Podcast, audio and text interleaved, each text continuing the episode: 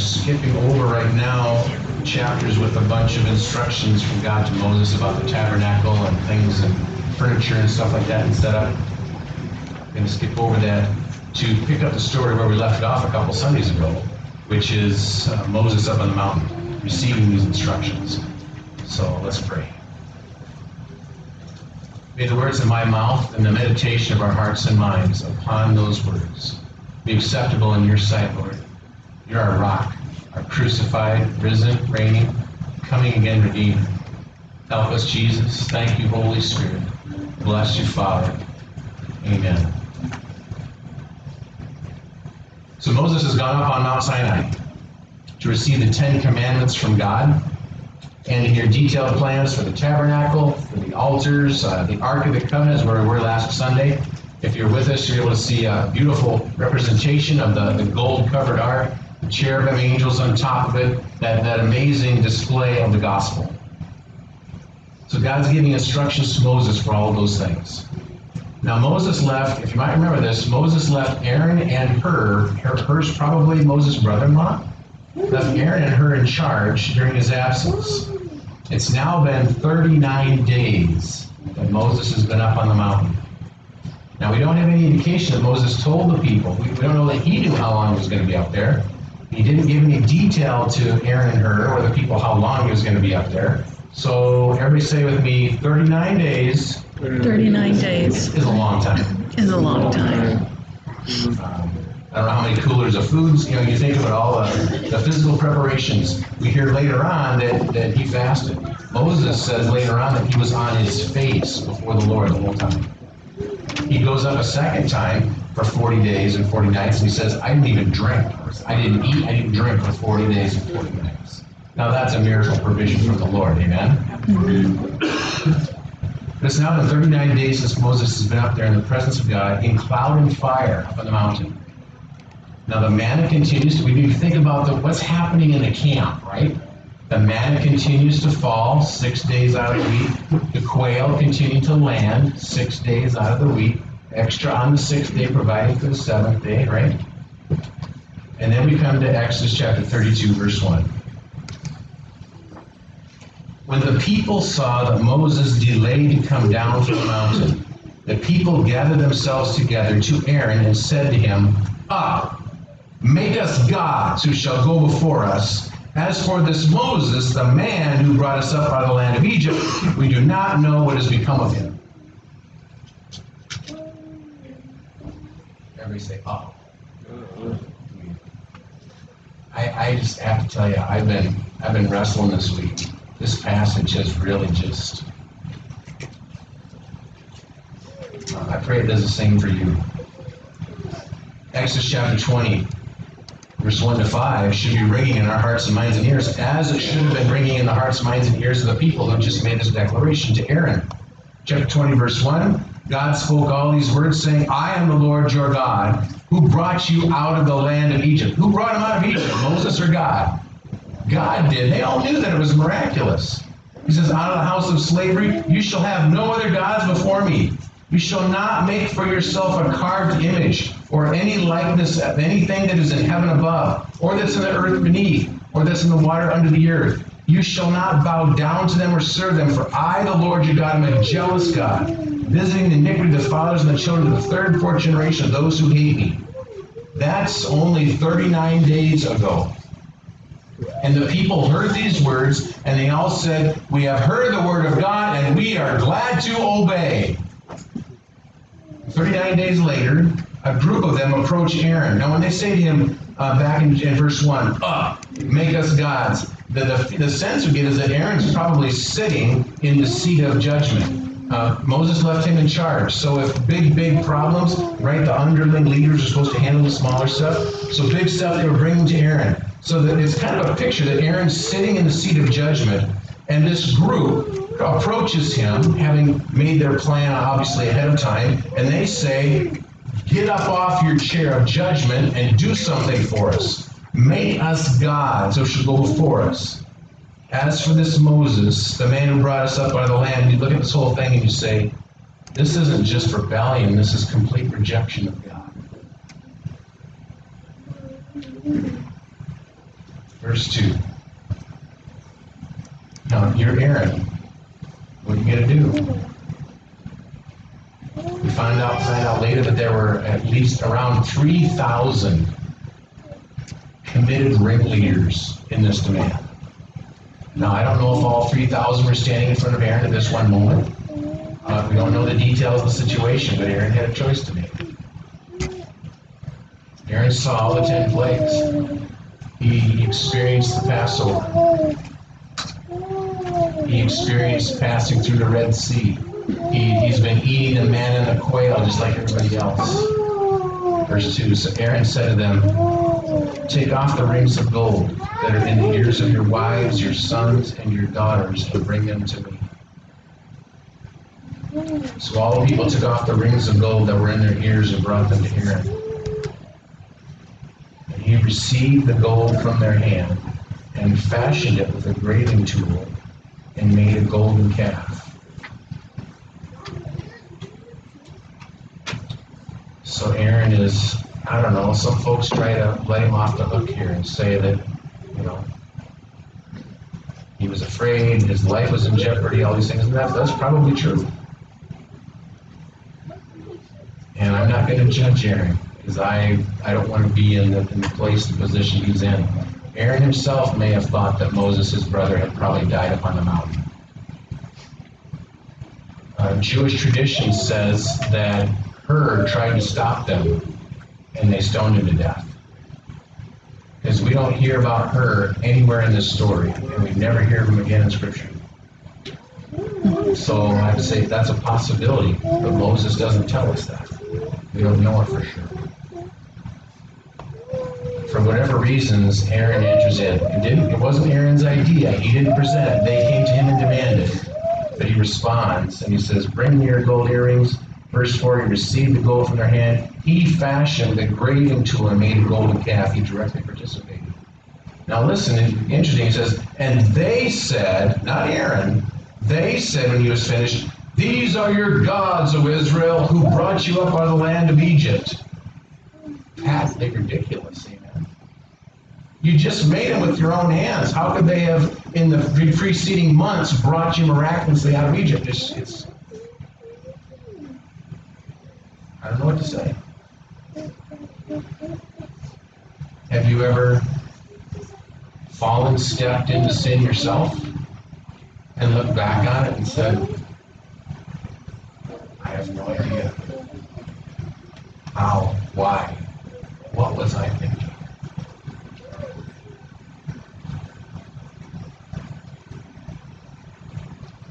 These are your gods of Israel who brought you out of the land of Egypt. Verse 5. When Aaron saw this, he built an altar before it, before the calf. And Aaron made a proclamation. Now he's going to make a proclamation. Listen to it. Tomorrow shall be a feast to the who? Lord, all caps. Tomorrow shall be a feast to Yahweh, the I am. Really?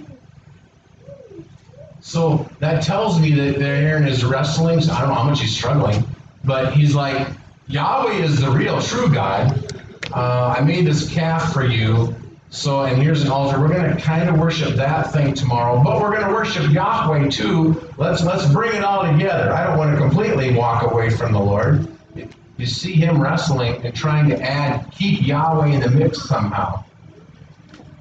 Is God okay with that? How does God feel about sharing worship and devotion from his children? Already said, I'm a jealous God. It's me or the highway.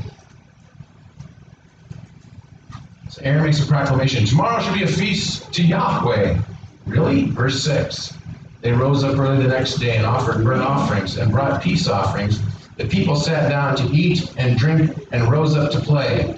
Now, this rose up to play is not like ring around the rosy. It's not swinging on the playground. This rose up to play is, uh, in the Hebrew, is what the New Testament called debauchery. It's alcohol, impressed and blessed uh, sexual immorality.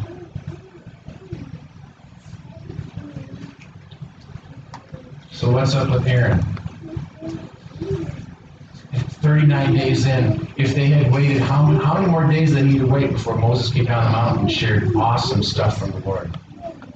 one more day.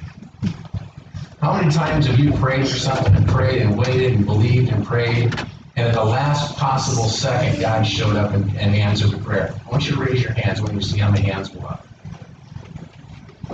This is a normal operations for God thing. It's one of the ways He builds faith. 39 years, 39 days. And this group failed to trust and believe and wait. One more day would have changed the whole thing. But I, re- I had to wrestle with this myself. Um, now I'm going to let you wrestle with it too. What do we do when we get impatient with God? Ever take matters into your own hands? Stop praying, stop waiting, stop believing, turn away from God and turn to other help close at hand. Don't ever do that. We, we could dive into the story and just start, you know, really getting on Aaron's back and getting in the face of these rebels and yeah, yeah. Hey, that old thing about you're pointing somebody else, there's three fingers pointing back at you, there's there's real stuff there.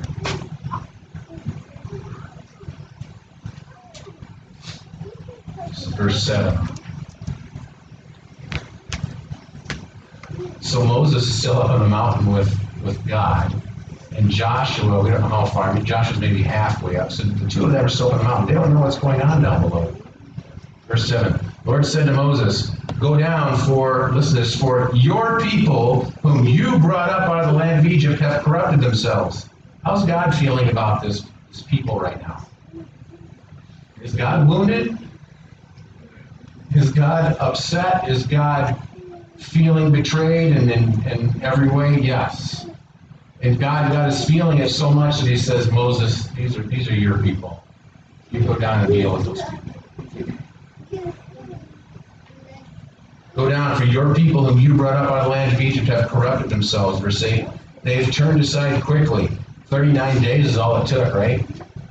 They turned aside quickly out of the way that I commanded them. They have made for themselves a golden calf and have worshipped it and sacrificed to it, and they have said, These are your gods, O Israel, who brought you up out of the land of Egypt. Now, in terms of marriage, they have filed for divorce. They have rejected God completely. And the Lord said to Moses, I have seen this people, and behold, say it with me, it is a stiff necked people. Now, you wonder why we do the things we do at communion. Some of the things are natural, some of the things kind of happen because we have kneelers here, we have a railing, it kind of it adds a natural aspect to it. What do we what do we normally naturally do as part of communion? Usually, somewhere along the line, our heads are bowed and we're in prayer. Why do we do that? It's an expression of submission. It's an expression of I don't really belong in your holy presence, but you know, forgive me, love me. I'm here with my confession. Um, wash me clean. Help me, help me, Jesus. That's so stiff necked is the opposite. Stiff necked is there's no way I'm bowing to you. Why would I bow to you? That's stiff necked. And so God says, Moses, I've seen this people. Behold, it's a stiff necked people. Now therefore, let me alone. That is really interesting. Let me alone. You know, I think what the Lord is saying is there is um, Moses, I don't even want you praying for this people. Right now, I'm so mad. I just wanna, I just wanna burn in my holy anger for a little bit here. Now we know something about God. God is slow to anger. Everybody say, "Thank you, Lord." Thank you, Lord. God is slow to anger, so we can trust that. But in this moment, He says, "I don't even want to hear intercession from you. I don't want to hear you praying for these people. I just want, I want you to leave me alone for a little bit, so I can deal with my righteous anger." Now therefore let me alone, that my wrath may burn hot against them, and I may consume them, in order that I may make a great nation out of you. Let's start over, Moses, with you, because you are a man who is in submission to me. You're humble of heart. I love you, man. You're not perfect. I almost had to kill you in the desert on the way to Egypt because you wouldn't circumcise your boys. But hey, We've come a long way since then. And I, I make a whole nation out of you. Let's do it. That's an option. Now, here's the heart of Moses. And if, if you have, if you've just been impressed with the guy before, I think today you're going to love the guy. Moses implored the Lord, his God, and said, "Oh Lord, why does your wrath burn hot against your people?" Tennis ball back in God's court. Amen. It's not my people. These are your people. You dragged me out of the desert with a burning bush and, t- and told me to go help me get them out. This is your people. God, why does your wrath burn hot against your people, whom you have brought out of the land of Egypt with great power and with a mighty hand?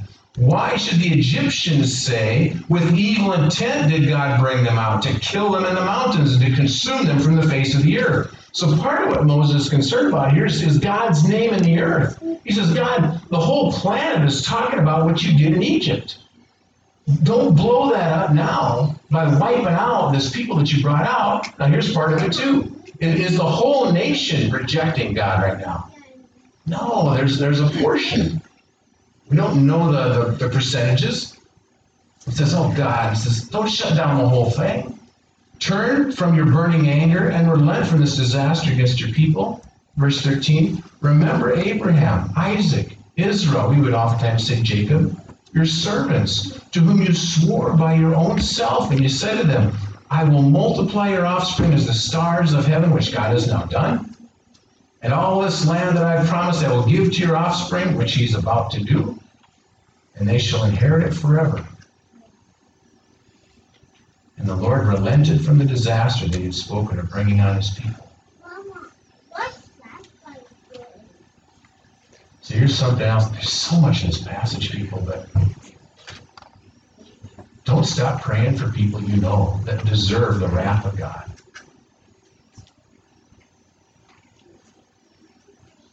Pray for them. Intercede for them. What does Moses do here? Do these people deserve the wrath of God? They certainly do. Moses implores God, he, he prays, he, he beseeches God to not destroy the whole thing.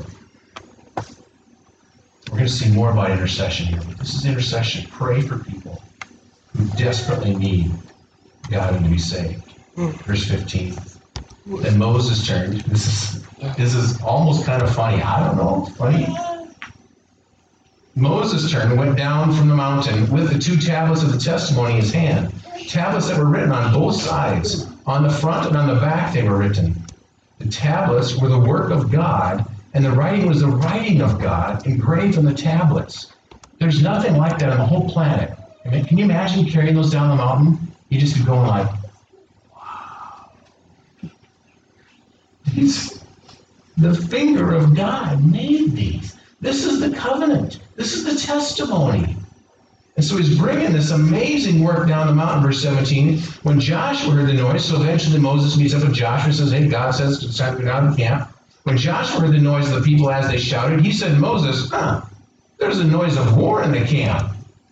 He didn't have any clue what was going on down below because God had just told Moses, not Joshua.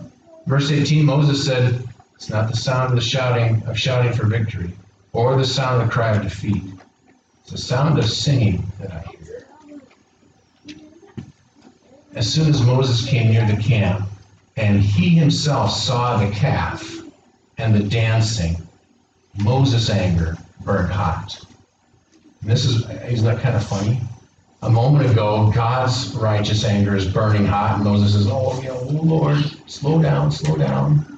But when Moses sees it with his own eyes, Moses is like, What?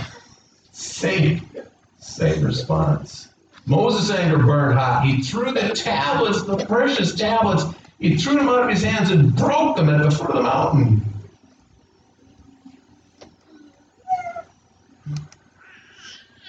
Yeah, it's symbolic of the people having broken the covenant. It's, it's all that, so much more. Even, even that little thing, it's a travesty. These were made by God Himself, smashed to pieces at the foot of the mountain. He took the calf that they had made, he burned it with fire, and he ground it into powder and scattered it on the water and made the people of Israel drink it. Some God, huh? Why didn't, why didn't that calf God stand up and defend himself? Amen? I mean, with, the, with this action, Moses shows you are worshiping this thing? Well, grind it to dust and throw it on the water and, and you drink it. And let it be eliminated from your bodies later on as so much refuse, which it is. And this was your God?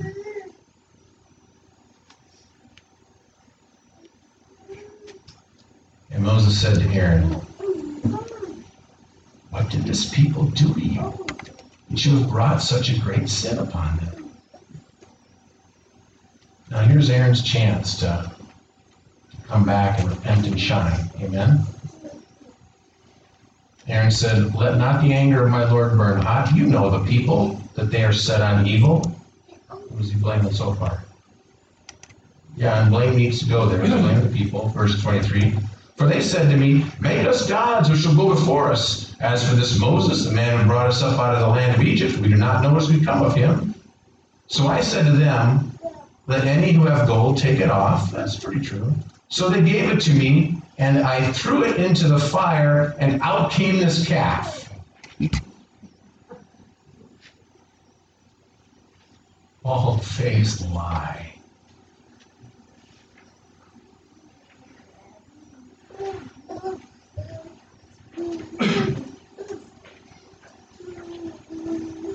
Um, Matthew Henry wrote a phenomenal Bible commentary. I use it now and then for, for help.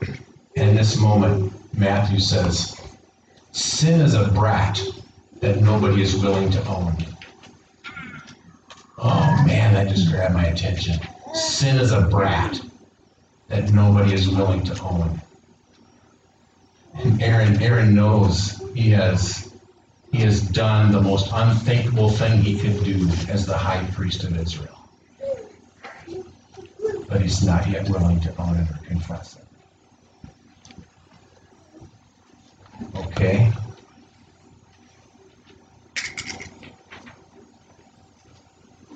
Some people are going to die here in a couple verses under the wrath of God.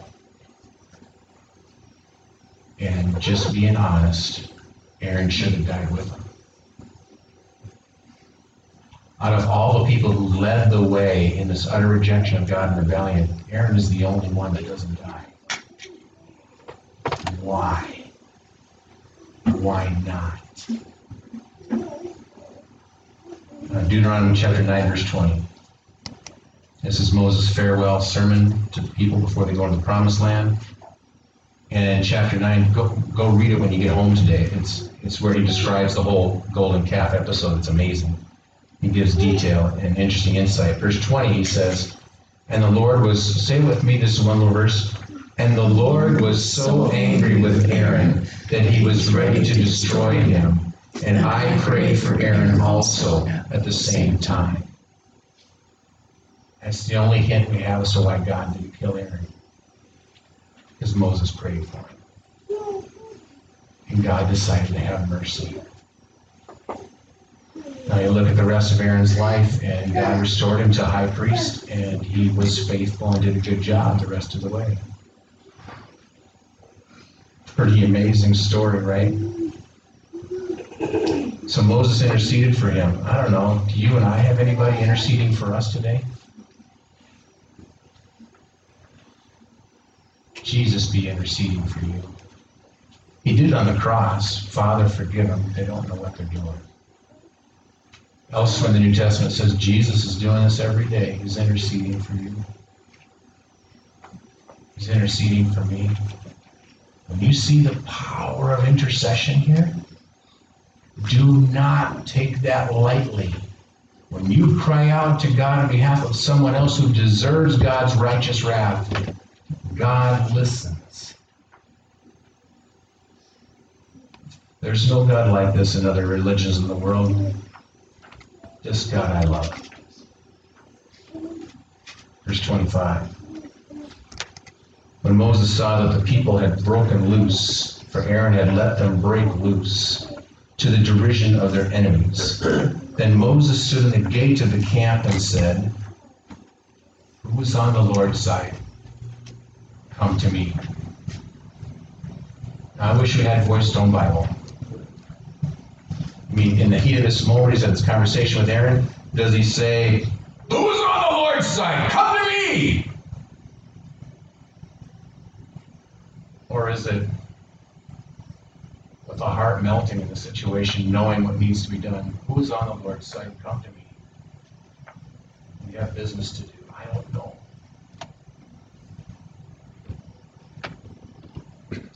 All the sons of Levi gathered around him. Moses said to them, Thus says the Lord God of Israel Put your sword on your side. Each of you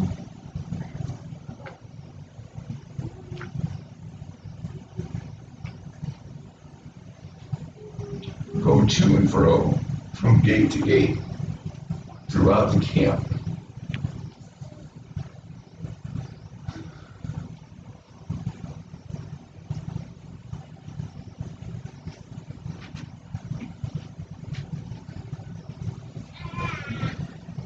You kill his brother and his companion and his neighbor.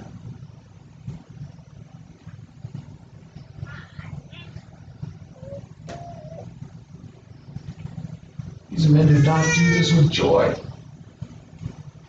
Sure, they did it with tears. Can you imagine such a thing?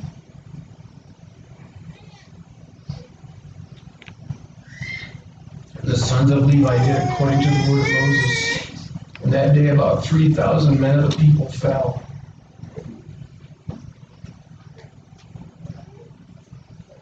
And Moses said, Today you have been ordained for the service of the Lord, each one at the cost of his son and of his brother, so that God might bestow a blessing upon you this day.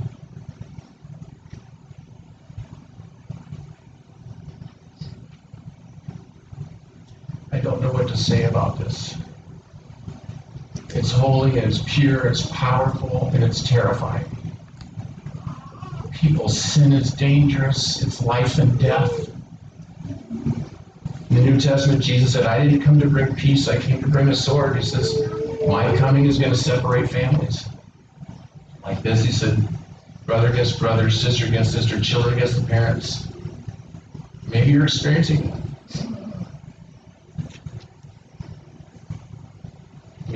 that. Maybe Jesus grabbed a hold of your life and you responded to him. And maybe people in your family rejected you. This is on the most extreme level possible, but it's real.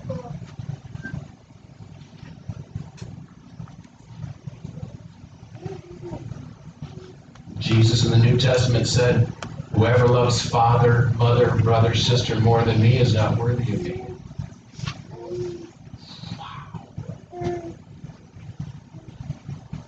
Going back to the golden calf, aren't we?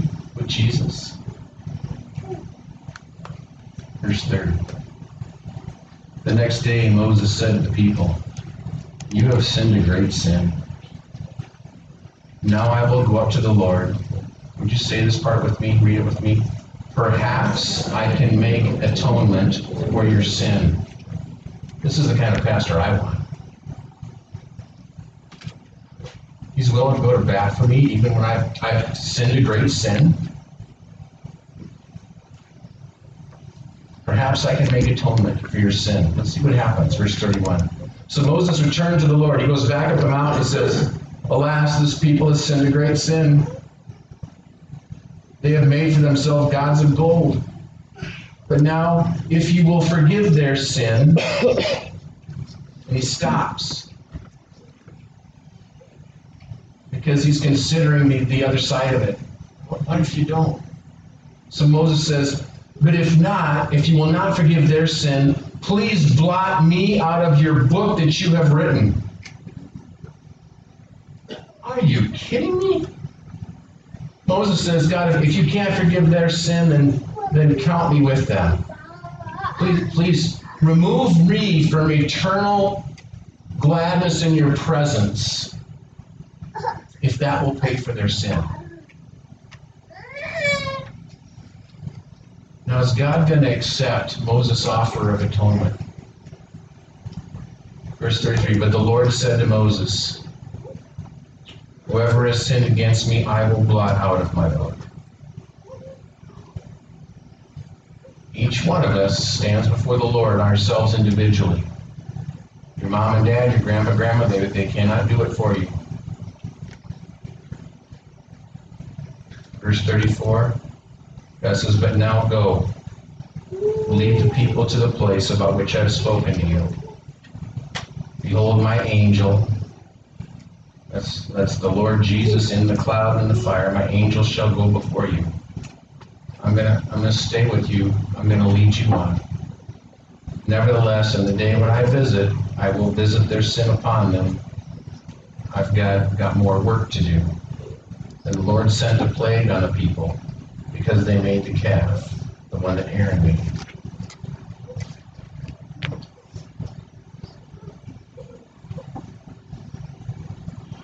But I want to go back to this moment because this is huge. Moses offered himself in atonement for the people. God declined his offer.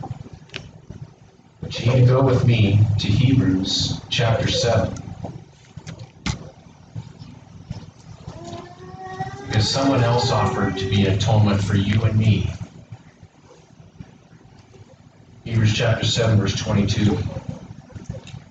This makes Jesus the guarantor of a better covenant. The former priests were many in number because they were prevented by death from continuing in office. you ever think about that? The priests, you know, yeah, they keep dying off, so we keep having to, to raise up more, keep on filling the ranks because they keep dying off on us. But he, Jesus, but he, Jesus, holds his priesthood how long? How long? I want louder. How long does Jesus hold his high priest office? Permanently. Because he continues how long? Forever. Consequently, Jesus is able to save to the uttermost. Everybody say, Glory! Glory. To the uttermost, those who draw near to God through him, and only through him. Since he, Jesus, always lives to do what? To make intercession for them. Do we need that right now? We need it every day, all the time, 24 7. Jesus, thank you for making intercession for me because I need it. For it was indeed fitting that we should have such a high priest. This is Jesus, holy, innocent, unstained, separated from sinners, exalted above the heavens. He has no need, like those human high priests, to offer sacrifices daily, first for his own sins and then for those of the people. Since Jesus did this once for all, say that with me, once for all, when he offered up himself.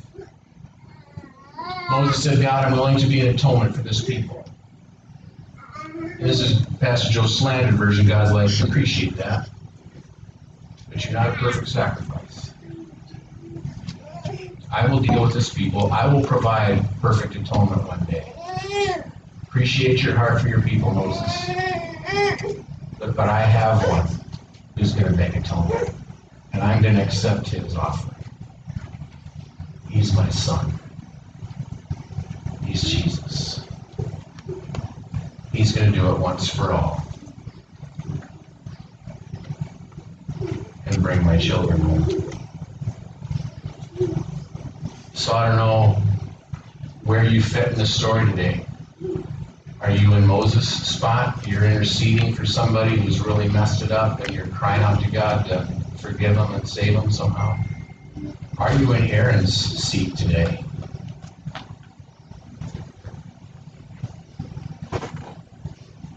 Sin is a brat that nobody's willing to own. Are you sitting here this morning and you're wrestling and you're, you're squirming? Like, I got sin, but I don't want to hear about it. I don't want to take responsibility for it. I sure don't want to confess it. And I don't want to come up to this altar reeling and, and eat and drink and act like I'm getting forgiven. If that's where you're at, if you're refusing to confess, then don't come up here. Because the Bible says you're adding to your sin. Who belongs up here? The sinner who was, was bending their neck.